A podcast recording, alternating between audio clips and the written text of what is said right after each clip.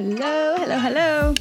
Welcome back. Or if this is your first time here, then thank you for joining us.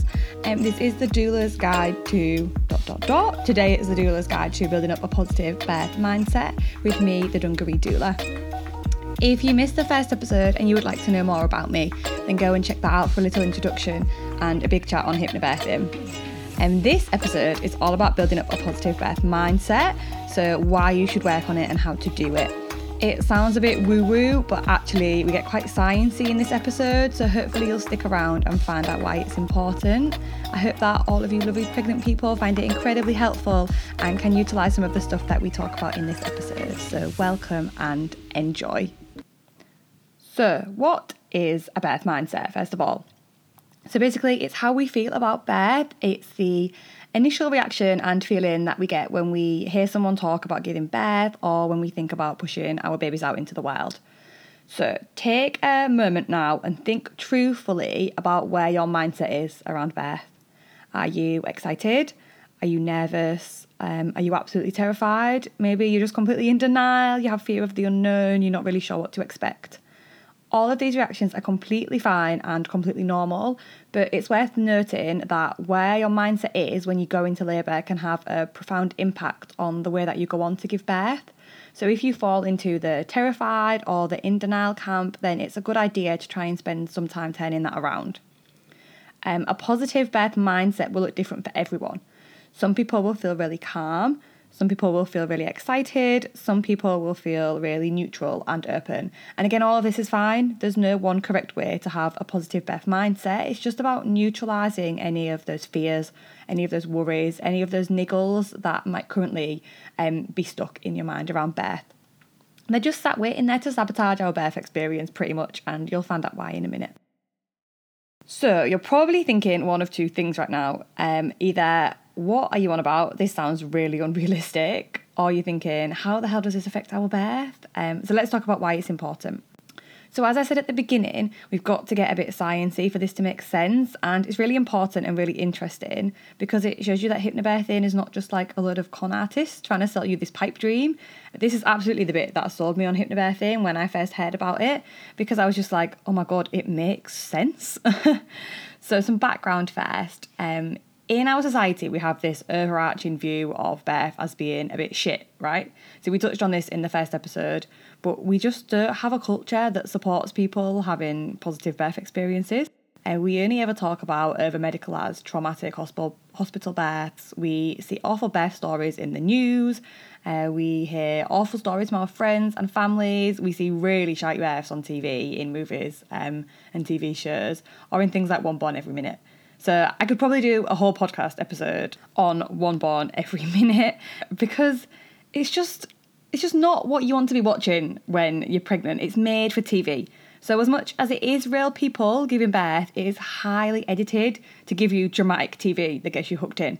You see about five minutes of someone's birth experience, which probably took hours and hours, if not days. You could take five minutes of the most peaceful and serene birth and make it look dramatic and TV worthy. It's really heavily edited, so please don't take shows like One Born Every Minute at face value. It's super manipulated. Um, I like to use the example of my birth. So my second birth was a really calm, positive home birth, and it was really easy. And actually, it was really uneventful. Not much happened in it, but I know that One Born Every Minute could have made it look TV worthy because there was a little bit where I had transitioned into the pushing stage of labour and there was only one midwife present. She'd only just turned up and she suddenly realised how far along I was in my labour and that our baby was going to be here soon. And she, I think, panicked a little bit, thinking, oh my God, I need to get our second midwife here because there's meant to be two midwives present when you give birth at home.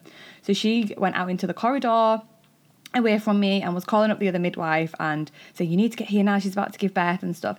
And if that was on TV on One Born Every Minute, that would have looked so dramatic. They would have put really tense music over the top and it would have looked like it was this big panic. What's going to happen? Is the midwife going to make it? Is something going to go wrong if she doesn't?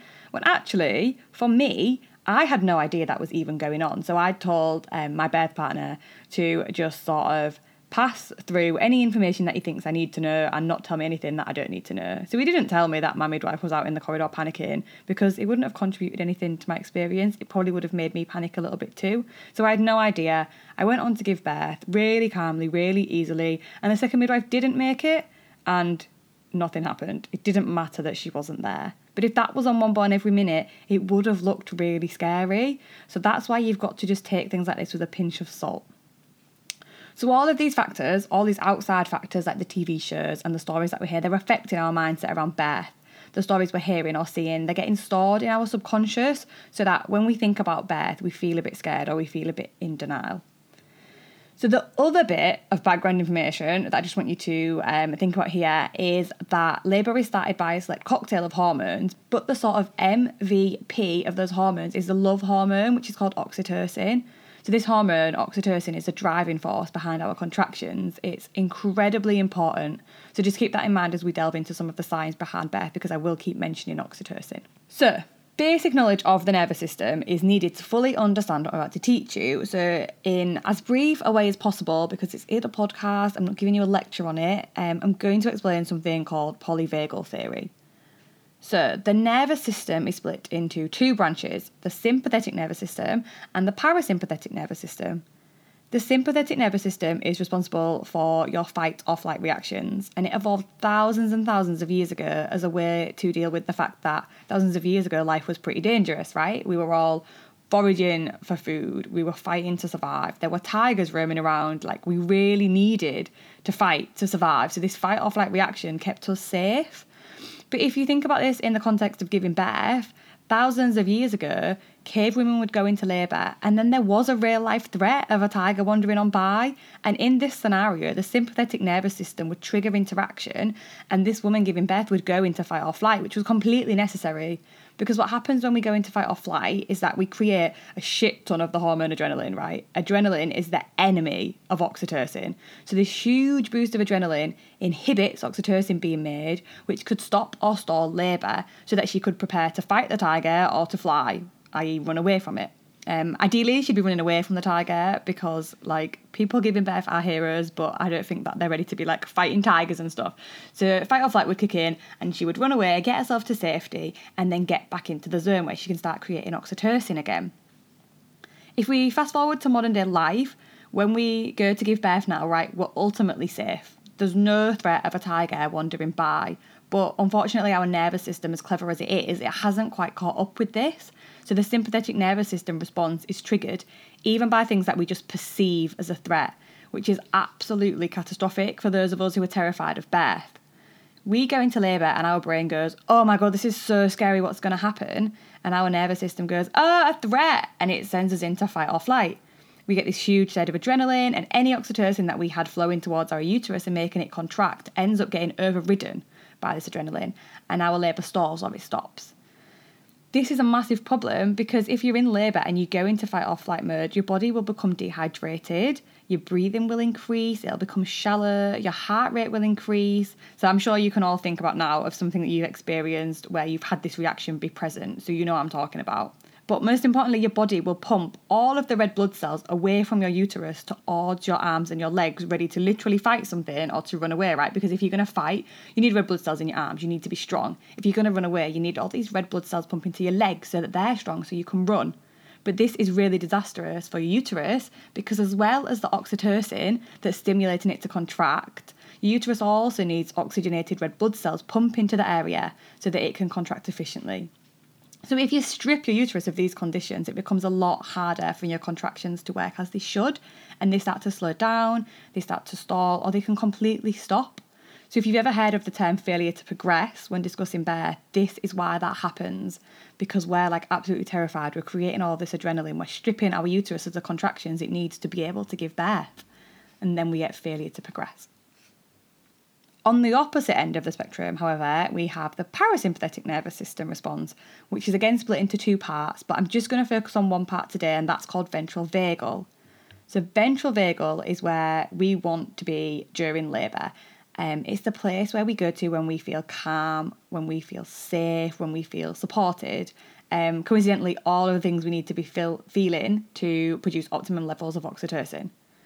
So it's known as both the safe and the social part of the nervous system, and it's also referred to as the rest and digest state. So it's basically just where we go to when we're feeling pretty zen. It's triggered by things like a sincere smile, being spoken to calmly, and just a complete lack of perceived danger. And that's why it's so important for you to feel calm going into labour. Because if your mindset is one of, right, when birth rolls around, I've got this, I'm going to boss it, I'm going to bring my baby into this world calmly and safely, then your subconscious is going, yeah, we've got it. Birth is calm, birth is happy, birth is safe. And it just leaves our body to just get on with it. It knows what to do. We're not getting in the way, we're not cock blocking it by being massively in our own heads and stressing out. So you build up this positive birth mindset is how we help our bodies to give birth as they know how to. I hope that um, sort of really little brief explanation has helped you to see why it's really important to start weeding out those fears now. Because ultimately, we do know how to give birth, it's innate knowledge and it's safe. So, what you're probably thinking now is that's all well and good, but how do I get to that point? How do I start to feel calm about birth? You can't just tell yourself it's going to be okay and then forget about it. And you would be right. We need to put the work in. So, to ensure that our ventral vagal is triggered triggered. To ensure that it's triggered when we think about birth, we need to reframe our thoughts with the tools that hypnobirthing teaches us, basically. And just by normalising birth through doing lots of lovely, helpful birth preparation, we can block out all the negativity and we can embrace the positivity around birth and ensure that our subconscious is just jam packed full of all of the really great and really normal things about birth. It's not about being over dramatic about it, it's just about normalising it. So there's loads of ways you can do this. Um, you can do this with positive birth videos. So go on YouTube and search for positive birth videos.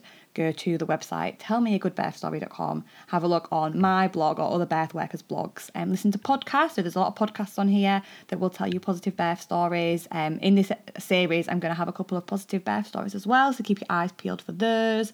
Um, and just start having a look at what birth can look like away from the sort of sensationalistic um, dramatic things that we see on TV. You can also do this with affirmations. So, just repeating positive affirmations to yourself can completely change your neural pathways. And we discussed this in episode one, so go and check that out if you haven't already, because I talk about a really great fear release exercise that you can do. You can also buy and make positive affirmation cards, stick them around your house, uh, stick them at work, in your car, etc. And then you're reading them and taking them in. And you might not even notice you're doing it, but every time you are, those little things are getting stored in your subconscious and they're just helping to increase that positive birth mindset. You can use hypnosis tracks. So a lot of people have like a really um, sort of negative view of using them. They think like I don't want to be hypnotized, and they start thinking about like Paul McKenna or when you're at Butlins and people get hypnotized on stage and they start clucking like chicken, chickens and stuff like that. And hypnobirthing and hypnosis tracks are not like that at all. So hypnosis is self hypnosis. It's just about being in a deeply relaxed trance like state. So hypnobirthing MP3s are a really great way to build up this mindset because when you're in this deeply relaxed state of self hypnosis, you're more susceptible to what you're taking in. So get yourself nice and comfy in bed, stick on a candle, get wrapped up, get relaxed, and listening to some hypnobirthing MP3s to reframe your mindset. You can find these on YouTube, you can find these on Spotify, you can go to pregnancy relaxation classes that will have these at the end. So I run online pregnancy relaxation classes. If that's something you'd be interested in, then you can go to my website to find out more about that. And then learning about birth in general, like I said, birth preparation, this is such a good way to just normalise birth. So when you take a birth preparation or a hypnobirthing course, you're getting really informed about what our bodies are capable of, and it makes the whole thing just a lot less fear inducing because it's not fear of the unknown. You understand what's going to happen and you understand why it's going to happen. So just doing all of these things bit by bit, it's not you don't have to work on them every single day. Just doing a couple of times a week, doing these little activities are really going to massively help.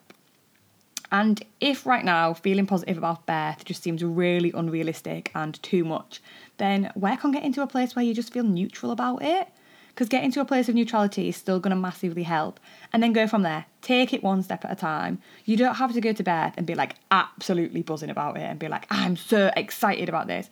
But if you just feel okay about it, that's going to help. Because you if you feel okay about it you're not creating all of that adrenaline. You're not doing anything that's going to sabotage your labour does that all make sense?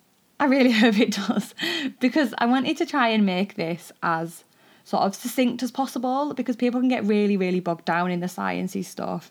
And ultimately, it's just about trying to get into the right headspace. So it can be a bit heavy at times, but um, hopefully I made it seem relevant and not boring, but still got across the point. And hopefully now you'll go away after this and you'll start working on your positive birth mindset. So thank you for listening. If you enjoyed this podcast, please stick around, like, follow, and subscribe, or leave a little review if you don't mind. That would be incredibly helpful too. Um, there's new episodes every Wednesday at 7 pm, so stick around and speak soon. Bye.